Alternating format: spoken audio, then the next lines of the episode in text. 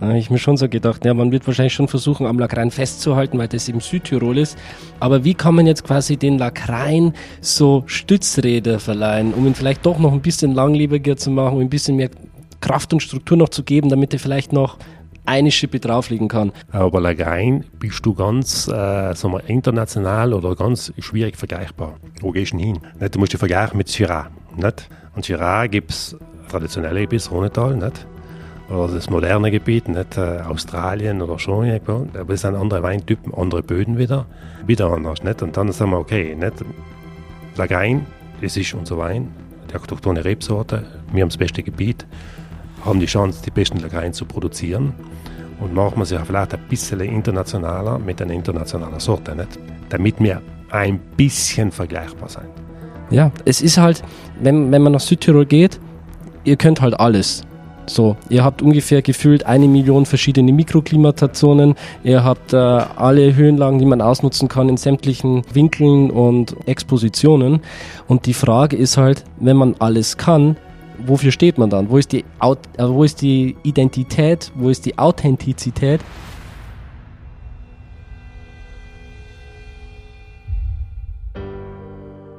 Ich habe versprochen, die heutige Folge so schnell wie möglich fertig zu machen. Ich habe das jetzt wirklich innerhalb von ein paar Stunden aufgenommen, geschnitten und jetzt für dich veröffentlicht.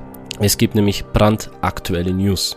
Und zwar hat die Kellerei Bozen zwei neue Weine an den Start gebracht die Superiors Line mit dem Tal 1908 und dem Tal 1930. Und ich habe mich mit dem Chefönologen Stefan Filippi unterhalten, der schon einmal hier auf dem Podcast war. Wenn du die Folge noch nicht gehört hast, dann empfehle ich dir unbedingt diese Folge mal nochmal anzuhören, wenn du die Kellerei Bozen noch nicht kennst. Lohnt sich auf jeden Fall, denn die Kellerei Bozen zählt nicht nur zu einer der besten Winzergenossenschaften in Südtirol, sondern sie verfügt auch über eine absolut beeindruckende Produktion. Wer schon einmal dieses würfelförmige Gebäude gesehen hat, das wirklich in einen Felsen hineingebaut ist und ja, diese Gravitationstechnologie zur Herstellung ihrer Weine nutzt. Wer das schon mal gesehen hat, der weiß, wovon ich rede und sollte sich auf jeden Fall mit diesen Weinen beschäftigen. Ja, es sind zwei sehr interessante Weine, die uns da vorgestellt wurden. Wir durften die Weine nicht einfach nur probieren, also uns wurden die Weine nicht einfach so eingeschenkt, sondern sie wurden uns wirklich in einer Blindverkostung kurz vorm Gourmet-Dinner eingeschenkt und wir mussten dann quasi aus drei Weinen heraus definieren oder bestimmen, welcher davon der Tal ist, welcher davon der neue Wein ist, welche Weine das sind und was sich Stefan Filippi und, und sein Team, Kellerei Bozen, dabei gedacht hat, diese Weine jetzt auf den Markt zu bringen,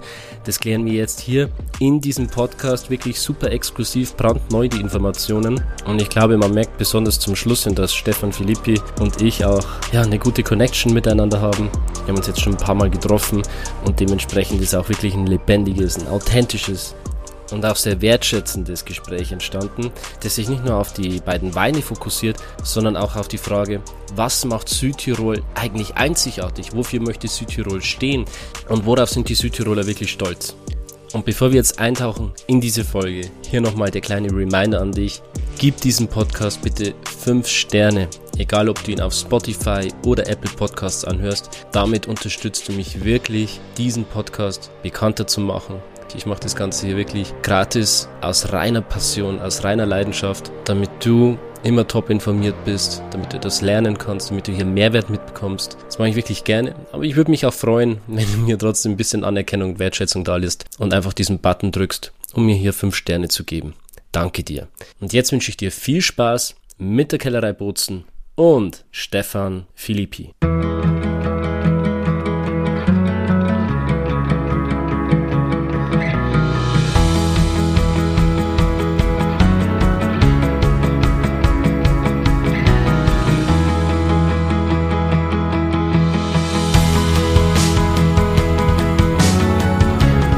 Herzlich willkommen zum Winzer Talk.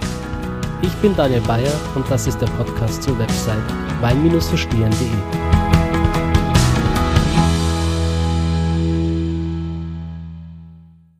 Das, was ein Wein braucht, um langlebig zu sein, sind natürlich auch die, die Komponenten im Wein, Säure, Tannin, Gerbstoff und so weiter. Und jetzt haben wir zwei neue Weine, mit denen man da quasi weitermachen möchte. Ja. Und es ist ein weißer Wein und es ist ein roter Wein. Mhm. Das sind beides Cuvées. Ja. Und ja, vielleicht fangen wir mit dem Weißwein an. Okay, das ist der Tal 1930. Und der Tal 1930 Cuvée, die Basis ist äh, Chardonnay. Wir haben, ne, da, da wird praktisch 69% Chardonnay sein. Nicht? Dann haben wir einen Teil Sauvignon. Ich bin einer, der was so an Sauvignon glaubt. Nicht? Das ist auch ein großer Anteil. Nicht? Da sind wir ungefähr bei 21 Prozent. Und der Rest haben wir, bei mir glaube ich, in unserem Territorium äh, eigentlich der Pinot Grigio sehr gut, äh, gute Qualitäten bringt.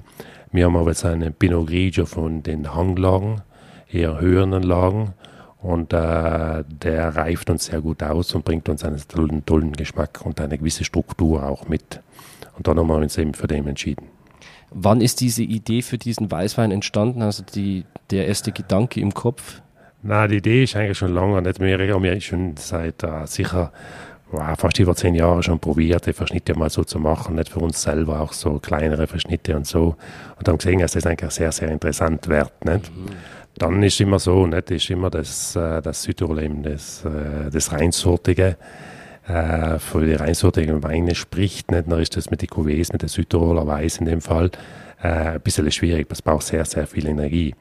Aber ich glaube, dass äh, oft einmal auch de, das Verhältnis äh, von einem Jahr zum anderen Jahr auch anders sein kann ein bisschen und dementsprechend immer die Qualität sehr, sehr hoch ist.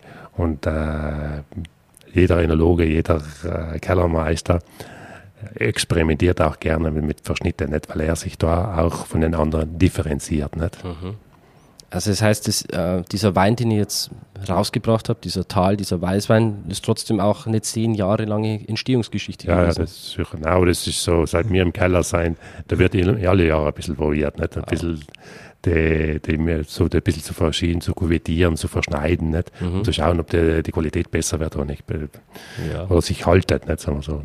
Was, was bringen die einzelnen Rebsorten in diesen Wein ein? Ja, also der, Ding, der, der Grundcharakter ist sicher äh, der Chardonnay. Was, der Wein ist geprägt vom Chardonnay. Der Sauvignon bringt ihm sicher ein bisschen die, die Fruchtigkeit ein, die leichte, kann man sagen, auch vielleicht die Mineralität von dem her. Und der Pinot Grigio hat äh, die Wichtigkeit, den Körper zu unterstützen. Mhm. Und äh, wie habt ihr den ausgebaut? Ausgebaut, wir haben sie praktisch separat anliefern lassen, separat äh, vergoren, immer in die kleinen Eichenfässern. Dann bleiben sie praktisch so ungefähr zwölf Monate in den Eichenfässern separat.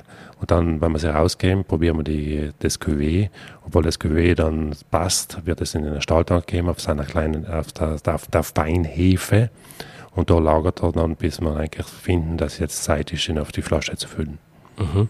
Und ihr habt uns ja den Wein gestern nicht einfach hingestellt und gesagt, probiert den Wein, sondern ihr habt eine Blindverkostung mit uns gemacht. Ähm, war wunderbar anzuschauen. Also die Tische waren so quasi dekoriert, dass die Weingläser in einer Linie sternförmig auf dem runden Tisch äh, standen, sechs Gläser und es gab drei Gläser für den Weißwein und drei Gläser für den Rotwein.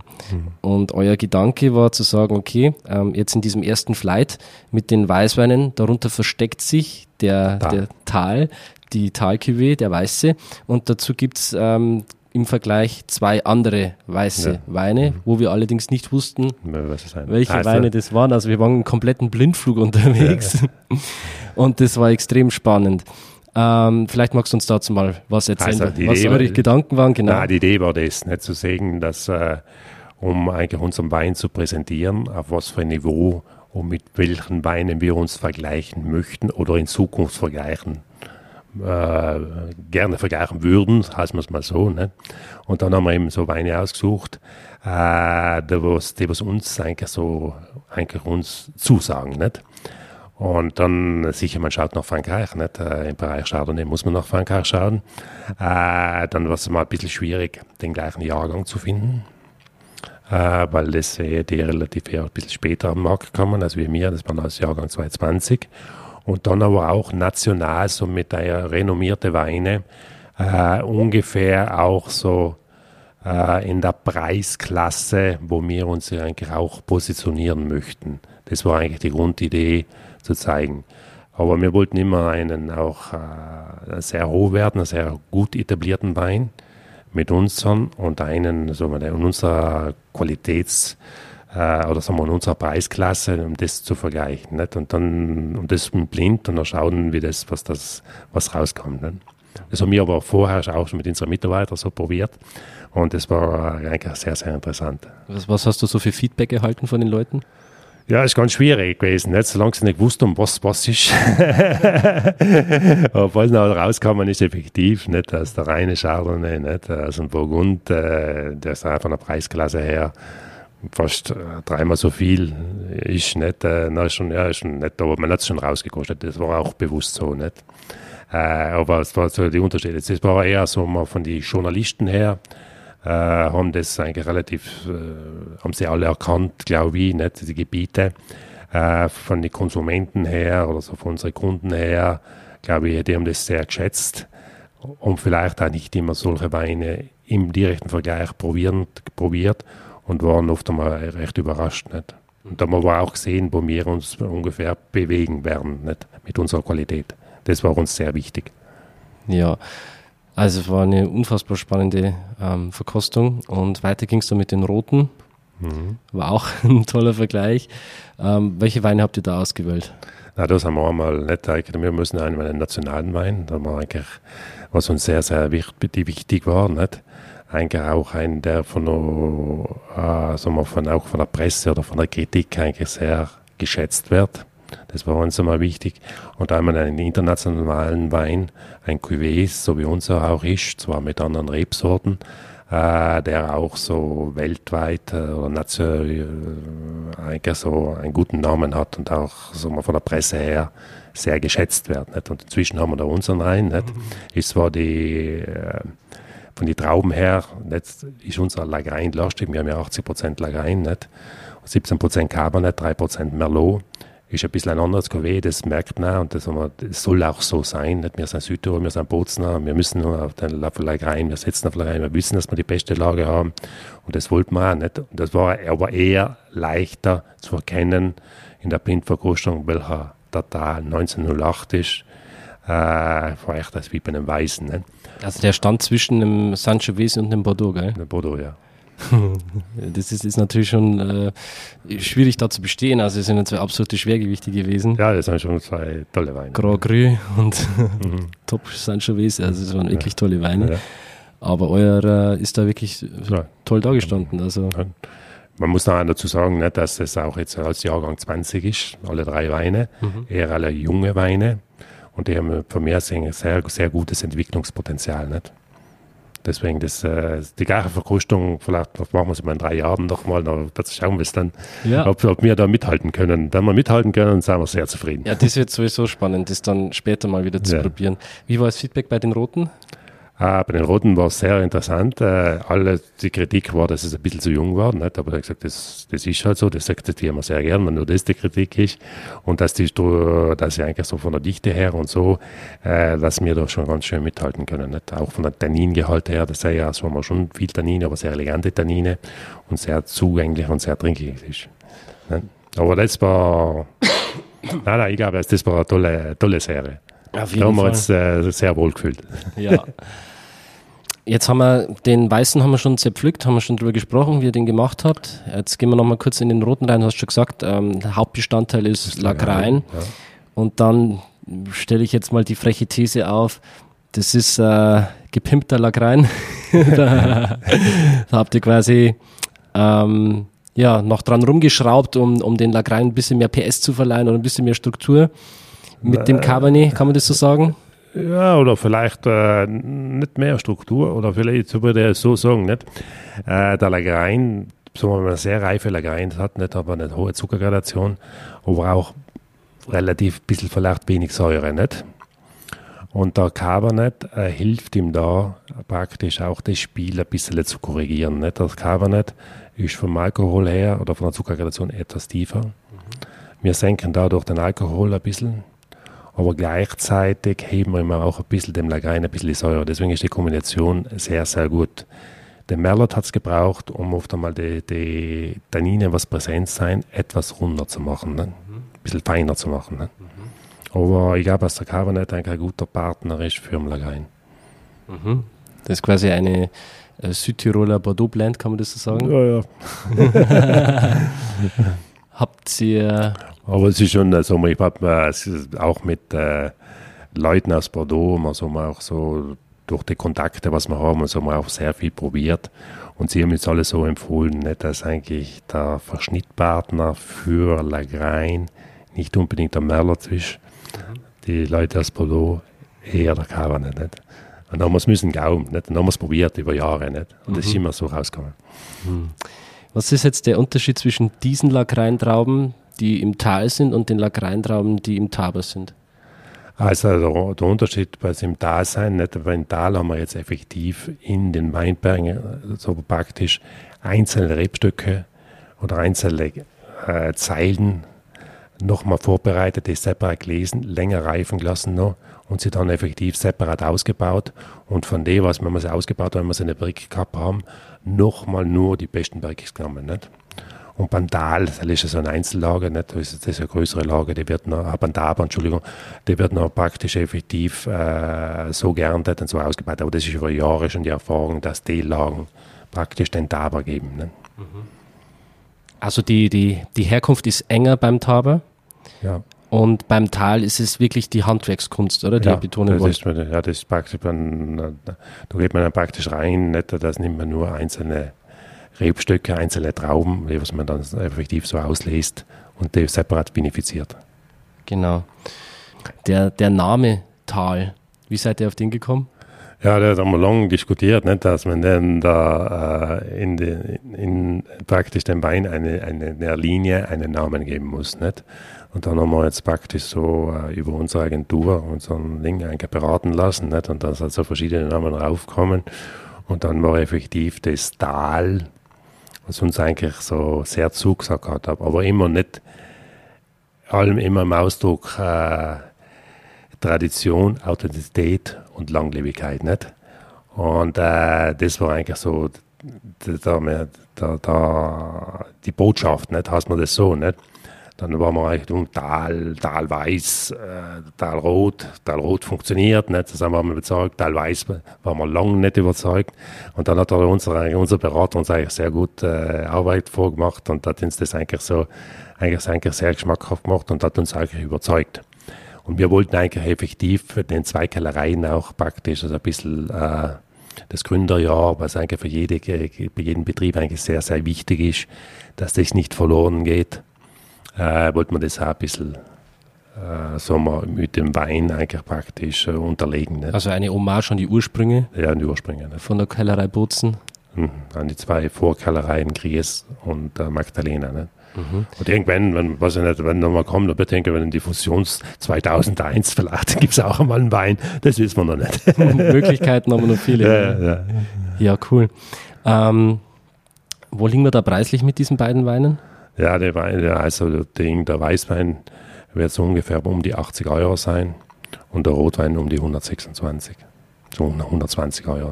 Mhm. Aber das äh, müsste jetzt nochmal genau nachschauen, ich wüsste es ehrlich nicht. Was glaubst du, wie sich die Weine entwickeln werden? Also, ich bin überzeugt, dass sich die Weine sehr positiv entwickeln werden. Beim Weißwein glaube ich sicher, dass äh, sich der Charakter vom Chardonnay ein äh, bisschen mit der Reife mehr im Vordergrund kommt. Der, der äh, Charakter oder der, das Zuspiel vom Sauvignon wird sich hier ein bisschen reduzieren. Äh, Pinot Grigio hat praktisch nur die Funktion, praktisch die Struktur zu garantieren.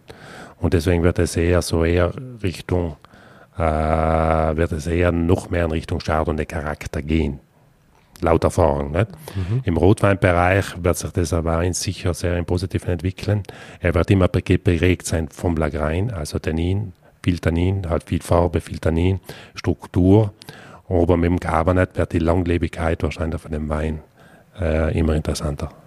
Ja. Ich, ich, schätze, dass der sicher ein Potenzial von über zehn Jahren hat. Der rote. Mhm. Und der weiße? Der weiße, das lasse ich mir überraschen. Ich hoffe auch so lange, aber das ist, wird, äh, da, da haben wir, ehrlich gesagt, haben wir noch ein bisschen zu wenig Erfahrung. Aber ich glaube auch, so mal sieben, acht Jahre sicher. Mhm. Was ist eigentlich mit dem Vernatsch? Das wäre doch auch mal interessant, den auf Langlebigkeit zu trimmen, oder? Hat ja, nein, das haben wir schon. Das haben wir schon gemacht. Das mit dem Huck am Bach haben wir da Versuche schon gemacht, eigentlich mit dem Fanatsch. Mit dem Huck am Bach haben wir praktisch auch so, legen wir ja zu Flaschen zurück und so, nicht? Und äh, da ist ganz interessant, wie zum Beispiel Jahrgang 2012. Ein Top-Wein noch, nicht? War, vielleicht muss man da auch Glück haben, mit dem richtigen Moment abzufüllen und mit dem richtigen Verschluss. Wir haben gesehen, da, wenn der Korken passt, dann ist das interessant, wenn es richtig gelagert ist.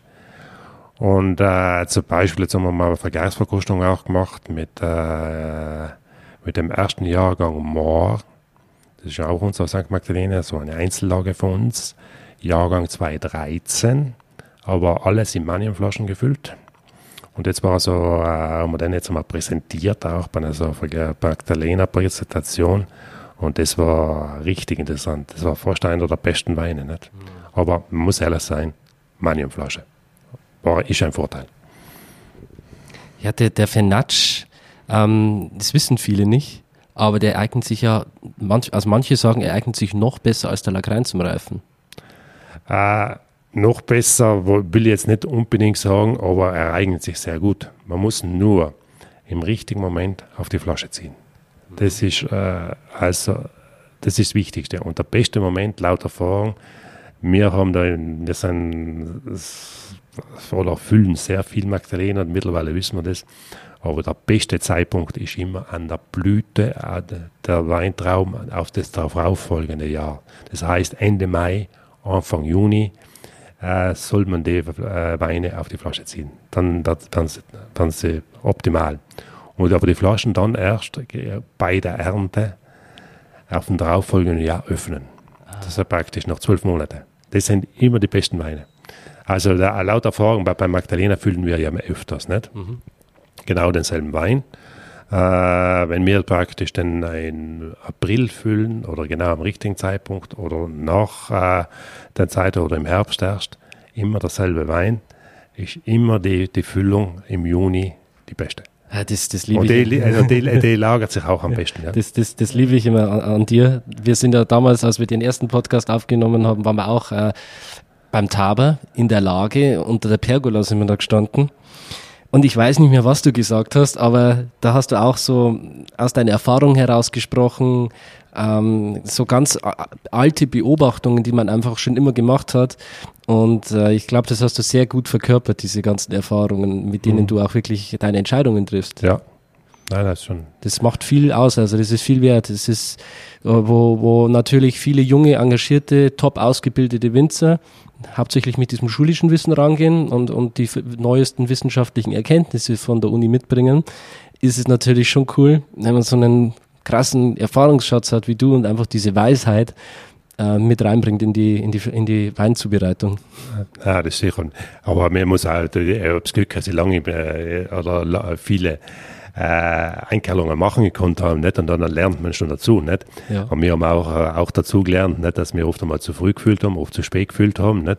Und dann haben wir gesagt, wieso ist der Wein jetzt nicht mehr so gut? Da hat es ja keinen Grund und dann gehst du der Sache nach, nicht? Mhm. Und äh, versuchst es super verbessern, nicht? Ja. Aber ich sehe auch die jungen Enologen, auch die uns, die was bei uns da sein und so, die beobachten das schon auch sehr, gell? Äh, das ist schon ein Thema auch, nicht? Wenn du, weil eins ist das Wissen, eins ist das Können, und eins ist es dann richtig umzusetzen. Und das ist die Kunst, glaube ich, oder, oder das gibt dir die Erfahrung ein bisschen, nicht? Ja. Und die Erfahrung sagt aber auch, wenn es nicht funktioniert, das macht man immer. Gell? Ja, ja natürlich. Man muss aus seinen Fehlern dann lernen. Ja. Man glaubt, man kann das Problem dadurch lösen, dass man immer wieder das Falsche macht. Es ja. funktioniert halt nicht, gell? Ja, wenn wir über Top-Weine sprechen, dann müssen wir natürlich jetzt trotzdem noch mal kurz über den Boden auch sprechen. Mhm. Ähm, ich meine, wir haben jetzt insgesamt sechs verschiedene Rebsorten. Haben wir dann auch gleichzeitig sechs verschiedene Böden oder wie kann man sich das vorstellen? Nein, es ist so, das Bozner Gebiet und unser Einzugsgebiet äh, ist hauptsächlich ist, ist geprägt von Porphyr. Schotterböden, nicht? Das sind Gletscherablagerungen. Äh, die, was praktisch über die Geschichte herkommen sind, die Böden ändern sich nicht sehr viel. Das heißt, äh, vom Ding her, äh, haben wir praktisch die, im Bozner Talkessel praktisch die Porphyr, die Ablagen von der Talfer und so, nicht? Und das, die prägen das aus. Mhm. Jetzt, wenn wir Richtung Rentsch rausgehen, da sind wir auf die Nordseite von der Stadt, da ist der Einfluss der Talfer weniger. Da ist mehr der Einfluss praktisch von den Ablagen vom Gletscher, die frühen Ablagen vom Gletscher. Er ändert sich ein bisschen der pH-Wert, aber es ist nicht sehr groß, was die Änderung ist. Deswegen, äh, was es ist, der Unterschied ist hauptsächlich von der, äh, von der Exposition vom Boden selber, vom Hang selber oder so. Praktisch der Einfluss zwischen äh, Tag und Nacht, Temperatur, Kälte und hauptsächlich der Einfluss von, von den Winden, die was vom Norden kommen oder vom Süden kommen. Mhm. Also die Winde, die vom, vom Süden kommen, Aber es ist der, ist der Ora, oder? Heißt da, der? Dora del Garda. Genau. und, und vom Norden natürlich diese alpinen. Die kalten Winde vom Eisacktal, vom Winde. aber auch vom Finchgau. Nicht? Nicht? Und Fin die- Finchgau ist ein Seitenwind. Ja, das kommt da rein, so, vom Iran runter. Nicht? Und das gibt schon, wir haben schon Wind. Nicht? Das ist sehr viel. Aber den braucht sie auch, weil wenn man bedankt, wie viel es mittlerweile regnet. Das muss irgendwie da abtrocknen. Nein, Also nein, Spaß. ja, nein. Spaß.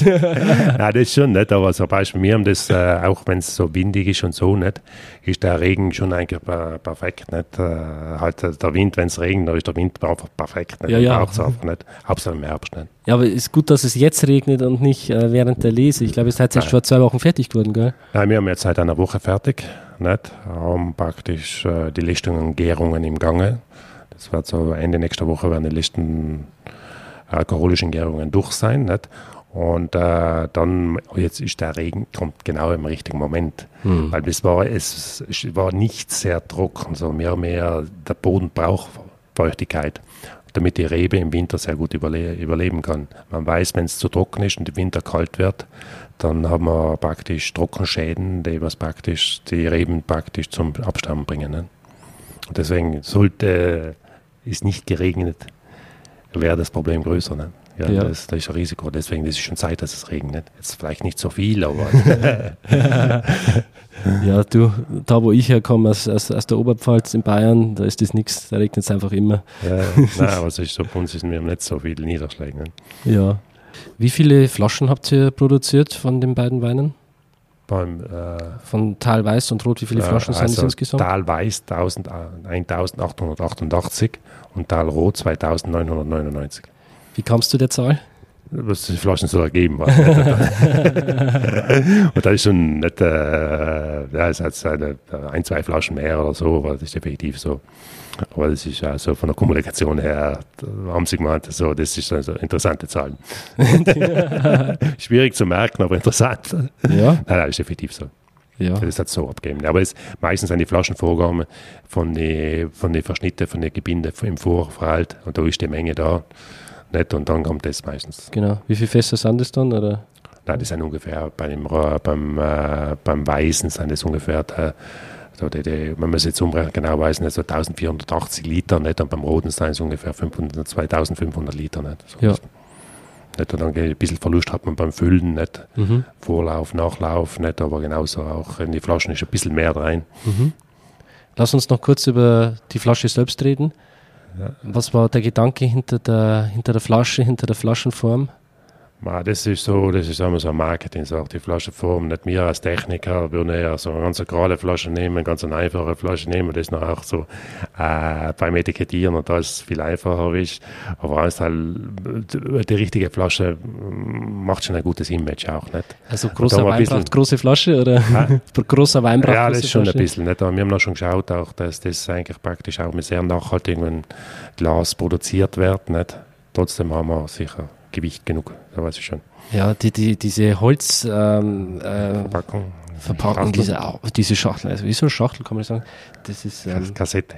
Kassette, ja, diese, die schaut ja wahnsinnig schön aus. ja, ne? ja, das haben wir mal lang gesucht, aber das sind die, unsere Marketing-Leute, was das so machen wollen. Ja. Ne? Also Mir ihr- fällt das schon gut an. Ihr, ihr habt ja quasi die, die Außenfassade von, eurem, Ja. von eurer Kellerei darauf übertragen. Ja, ja, haben wir gemacht. Das ja. spiegelt sich dann ganz schön im Licht und da hat man wirklich, wenn man das, diese Kassette dann aufzieht, ein toller, toller Moment. Ne? Also wenn man Mhm. das dann auch geschenkt bekommt, das macht schon viel her in dieser Verpackung. War das eigentlich ein Wachsverschluss oben oder war das normal? Nein, nein, das ist eine normale, normale Zinnkapsel. Schon. Ja, genau. Und, und vom, vom Korken her sind es die gleichen Korken wie jetzt vom Taber oder? Mit gleichen Korken wie von da war. Genau. Habt ihr keine Probleme mit Kork oder irgendwas? Nein, nein, das ist eine schon, die heute Technik ist schon, dass sie, sie uns ziemlich verlässlich gute Qualität liefern können. Hundertprozentig gibt es nicht. Ja. ja. Bevor wir jetzt das Interview gleich beenden und den Sack zumachen, ähm, möchte ich dich jetzt nochmal fragen, gab es für dich so diesen, diesen Schlüsselmoment, wo du sagt, gesagt hast, das hat dich jetzt wirklich inspiriert, diese Weine zu machen? Oder hast du vielleicht auch ein, Vorbild, eine Region, an die du dich orientieren und messen möchtest? Nein, es ist sicher nicht, dass äh, die Region, wo eigentlich jeden Enologen im Bereich Weißwein also ein bisschen, wo man schaut, ist sicher Burgund nicht. Das ist so nicht. Das muss man jetzt ganz ehrlich sein. Nicht? Die haben Tradition, Qualität, Technik äh, und auch Respekt, sage ich, für ihr, für ihr Gebiet. Nicht? Und das beobachten wir und das, äh, da schauen wir hin. Das ist so nicht. Dann ist so nicht. Dann ist, äh, haben wir aber auch, müssen wir auch realistisch sein. Nicht? Wir haben praktisch die Böden, was in Burgund sein, aber haben wir nicht. Genauso die Böden, was äh, Eppamberg hat, hat das Bozner Gebiet nicht. Wir haben Porphyrböden, nicht? leichtere Böden, einfachere Böden, äh, werden dann praktisch bei der gleichen Sorte nicht so kraftvolle Weine haben in unserem Gebiet, als wie zum Beispiel Burgund sowieso nicht, aber auch wie Eppernberg nicht, wo Kalk halt da Kalkteil sehr viel ist, aber wenn man nach Süden runtergeht, Lehmanteil sehr erhöht, Richtung Tramin und so. Und wir haben da mit unserer Porphyrböden, mit unseren leichteren Böden und durch die Temperaturunterschiede zwischen Tag und Nacht, die sehr, sehr stark sein, äh, sehr fruchtige, sehr elegante Weine. Nicht? Und da wir müssen auf das spielen. Nicht? Das heißt nicht schon Chardonnay, aber wissen, dass äh, in der Kraft in Südtirol wahrscheinlich dichtere Chardonnays gibt. Äh, die Frucht haben wir, nicht? und dann unterlegen wir sie noch ein bisschen mit Sauvignon, das was bei uns auch sehr, sehr gut geht auf den Porphyrböden, was sehr laute Sauvignon macht, sehr interessante Sauvignon macht. Und die Kraft haben wir ihm halt mit dem Pinot Grigio probiert zu geben und das ist, glaube ich, uns auch gelungen. Nicht? Von seinem her. Nicht? Das, äh, glaube ich, so von der, wenn man die direkt noch vergleicht äh, mit Ding, mit der Fülle und so, passiert es. Und im äh, Rotweinbereich ist es dasselbe, nicht? Wieder die leichten Böden. Optimal für Lagrein. Aber Lagrein bist du ganz äh, sagen wir, international oder ganz schwierig vergleichbar. Wo gehst du hin? Nicht? Du musst dich vergleichen mit Syrah. Nicht? Und Syrah gibt es äh, das traditionelle Gebiet, das Rhonetal, nicht? oder das moderne Gebiet, nicht äh, Australien oder Chauny, aber es sind andere Weintypen, andere Böden wieder, äh, wieder anders. Nicht? Und dann sagen wir, okay, nicht? Lagrein, das ist unser Wein, die autochtone Rebsorte, wir haben das beste Gebiet, haben die Chance, die besten Lagrein zu produzieren und machen wir sie vielleicht ein bisschen internationaler mit einer internationalen Sorte, nicht? damit wir ein bisschen vergleichbar sein. Nicht? Wir müssen nicht vergleichbar sein, aber ein bisschen. Nicht? Und das war die, die, die Grundidee dahinter. Nicht? Dass das eigentlich effektiv, äh, und ich glaube, das funktioniert jetzt auch so. Nicht? Der Cabernet unterstützt uns praktisch den Lagrein ein wenig. Nicht? Ja, Lagrein auf Pimp. Ja. Gute Headline. Ja. Aber das, das habe ich mir schon gedacht, dass äh, ich mit der Rosa vorher drüber gesprochen habe und gesagt, was wird das jetzt wohl werden? Da habe ich mir schon so gedacht, ja, man wird wahrscheinlich schon versuchen, am Lakrein festzuhalten, weil das im Südtirol ja, ist. Ja, ja, Aber wie kann man jetzt quasi den Lakrein so Stützräder verleihen, um ihn vielleicht doch noch ein bisschen langlebiger zu machen, um ein bisschen mehr Kraft und Struktur noch zu geben, damit er vielleicht noch eine Schippe drauflegen kann. Mhm. Und dann macht eigentlich Cabernet auf jeden Fall Sinn. Ja. Ja du musst aber das Glück haben, auch, dass der Cabernet in ein Gebiet angepflanzt wird, da wo es sehr wo zur Vollreife kommt. Nicht? Wo du die Wärme, du brauchst die Wärme, nicht? das ist so. Und den langen Vegetationszyklus, den musst du ihm garantieren können auch. Nicht? Und das können wir in unserem Bosner Gebiet schon. Nicht? Ja, und äh, es gibt ja in Südtirol unglaublich gute Bordeaux Blends, also wo man auch ja. komplett auf den Lagrein verzichtet, ja, ja, sondern nur Cabernet und Merlot. Ja, schon, aber die haben auch schon nicht äh, auch von den Grundvoraussetzungen, der Boden ist anders. Nicht? Die haben mehr Lehmanteil, ein bisschen mehr Kalkanteil. Wo, wo ist das nochmal? In Nein, das ist hauptsächlich das Gebiet um den Kalterer See und Richtung Kortatsch. Kortatsch, gell? Ja. Ich, ich, war da mal in ja, so einer ja. Höhle. Ich weiß gar nicht mehr, was das, das ist. Schon, aber das ist schon, aber, das, aber das ist ein bisschen ein anderer Boden. Ne? Da haben die uns Sassicaia hingestellt und, und ihre Weine blind. Und mhm. du hast gedacht, ja, scheiß auf den Sassicaia. Ja, äh, die Südtiroler Weine, die haben so dermaßen abgeräumt. Richtig geile Qualitäten mhm. dann auch erzeugt. Und äh, ja, es ist halt, wenn, wenn man nach Südtirol geht, ihr könnt halt alles. So, ihr habt ungefähr gefühlt eine Million verschiedene Mikroklimatazonen. Ja. Ihr habt äh, alle Höhenlagen, die man ausnutzen kann in sämtlichen ähm, äh, Winkeln und Expositionen. Und die Frage ist halt, wenn man alles kann, wofür steht man dann? Wo ist die, äh, wo ist die Identität? Wo ist die Authentizität? Ja, die Authentizität ist in Südtirol. Nicht? Also wir, wir sind ein, ein, eigenes Volk, was immer so, oder? Ja. Und auch haben wir auch die Fähigkeit, glaube ich, das zu beobachten, welche Möglichkeiten wir haben. Und wir machen es auch. Der Südtiroler düftelt, will das machen. Äh, auch wenn es nicht immer, äh, sagen wir so, der Trainer sagen so, Rente nicht, nicht immer rentabel ist. Aber trotzdem wird es gemacht, weil das einfach unser Territorium Respekt äh, zeigt und die Möglichkeiten äh, gibt. Und ich muss, was man noch dazu sagen muss, glaube ich, dass äh, wir Südtiroler auch den Willen dazu haben und dass uns auch, das auch ein bisschen Kraft gibt und uns auch so ein bisschen weiterbringt. Aber das geht jetzt nicht nur um den Weinbau, das geht auch zum Beispiel im Tourismus, äh, aber auch zum Beispiel im Obstbau oder auch so. Das, äh, man will was machen, nicht? Es ist ja ein kleines Land, ein schwieriges Land, aber ich glaube, mit der Mentalität hat sich Südtirol nach oben entwickelt und auch so mal die, die Lebensstandard, die Lebensqualität der Bevölkerung ist dadurch das auch sehr gewachsen. Weil wir waren einmal sicher ein Land, da wo praktisch es keine Arbeit gegeben hat, wo wir müssen dann ins Ausland gehen nicht? und so. Nicht? Das hat sich zum Glück geändert. Nicht? Ja, also es ist, äh, es ist ja wie in jeder Weinbauregion. Man, man hat auch hier in der Vergangenheit die, die Leute äh, gezwungenermaßen über, über Masse damals noch mit Fernatsch ja. abgefüllt und hergeholt.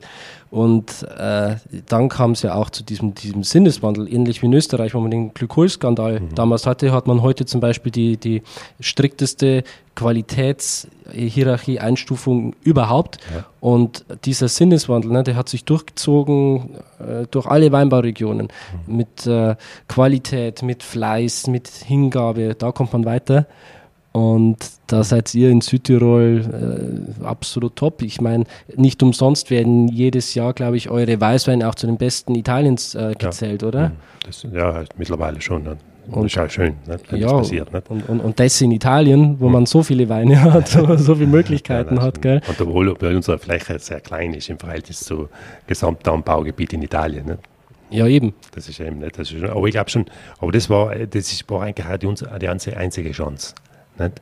Und da, man unsere Vorgänger nicht, äh, sieht, nicht, so bis wenn die Anfang der 80er Jahre, der Rückgang von den, von den Massenweinen, nicht, vom Export her, äh, passiert ist. Unsere Vorgänger sagen, ah, das kann nicht weitergehen. Das war, das war für Südtirol die Chance, nicht im Nachhinein. Nicht. Das waren sicher sehr schwierige Jahre, bis Anfang der 90er Jahre, aber die Richtung ist schon die richtige gewesen. Nicht? Gott sei Dank. Nicht?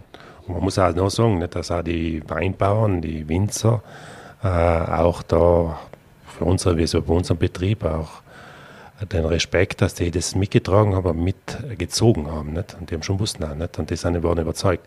Es war ich immer nicht, auch wenn du alles, was du neu machst und alles, was du einführst und so, zum Schluss auch Erfolg bringt, aber qualitätsmäßig, aber auch ökonomisch, dann tut man sich oft leichter. Gell? Wenn der, der, Erfolg nicht kommt, nicht, dann wird es ein bisschen schwierig. Nicht? Also der Erfolg ist euch auf jeden Fall gegönnt und den habt ihr auch. Ähm, ja, abschließend für die Zuhörer, wo können sie die neuen Weine kaufen?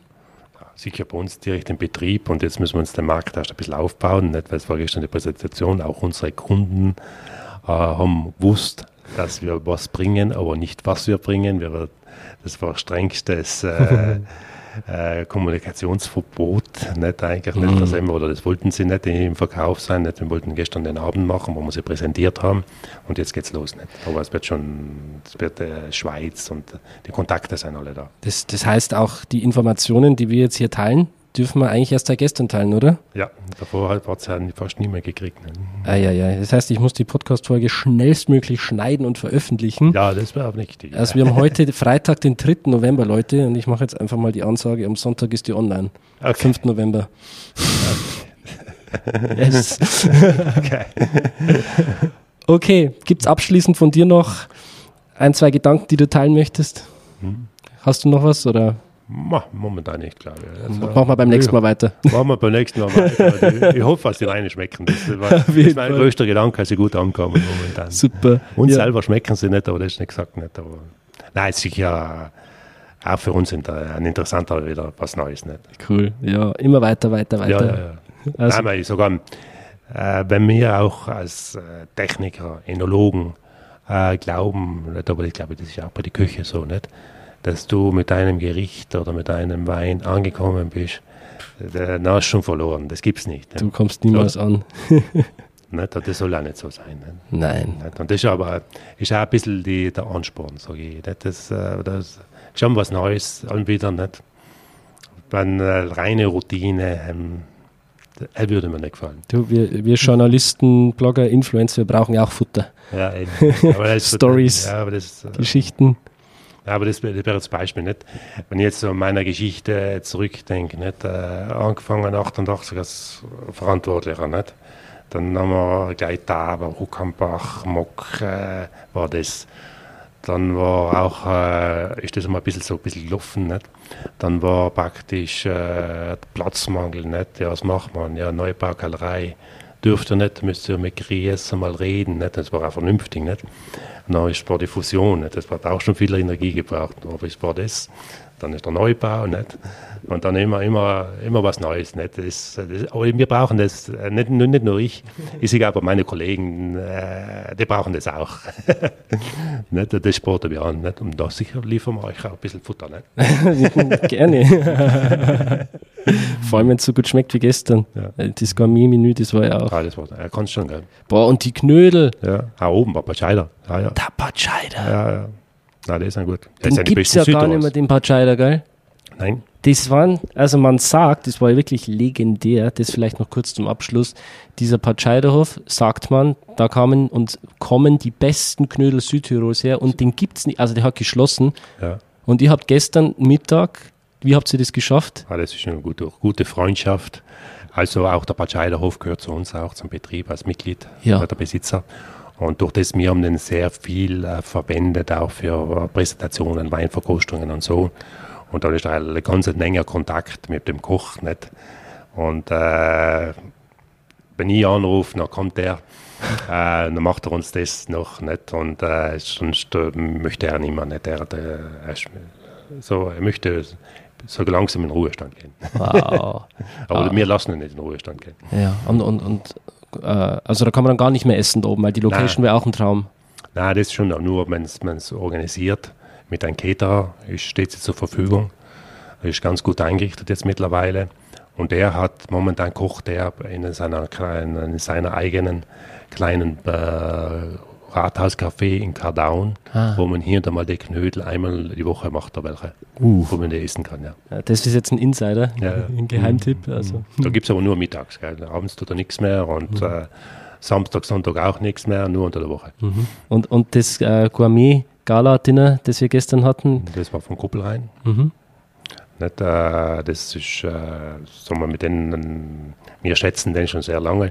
Eigentlich, das ist so, entstanden damals, vor langer Zeit, äh, in Rom, äh, hat er ein Gericht äh, für in der, der Città del Gusto gekocht und wir haben die Weine präsentiert zu seinen Tellern. Und so das haben wir eigentlich praktisch so entstanden. Nicht? äh, der, der, der, Kontakt. Nicht? Und dann immer, wenn wir so ein bisschen was haben, nicht? dann fragen wir ihn, ob er uns kommt. Nicht? Wow. Nicht, aber es ist schon äh, ganz eine interessante Familie, die Familie Trafeuer. Mhm. Es war super gut. Ich erinnere mich noch an äh, Kartoffel heiß kalt. Ja, das ist, äh, das ist so ein Gericht, aber ich es nicht selber zu Hause nie kochen, oder? Niemals. Nicht einmal auf die Idee, wenn man so kam, ich habe es gegessen gehabt oder es gesehen habe, habe ich gesagt, wow, was ist das jetzt? Nicht? Wow, also das war wie Kartoffeleis, oder? Ja, ja, ja. Und dazu so, so Speck, ja. ganz knusprig. Mhm. Popcornspeck rein. Popcornspeck. es war sensationell. Ja. Also, was da für Geschmäcker zusammengekommen sind, wow, also toll. Ja. ja, ich hatte ja das Vergnügen, am Tisch zu sitzen mit dem Giuseppe vom Weinwisser, mhm. dem Harald von der Wienum. Mhm.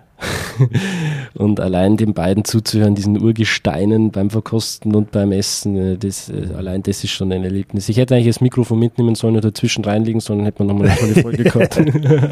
war sehr interessant. Cool. Also ich danke dir für die Zeit, ja, für die Einladung. Auch meinerseits, ich danke. Ich, ich habe zu danken. Gell. Und bis zum nächsten Mal. Ja, bis zum nächsten. Danke. Gell. danke, ciao. Ciao.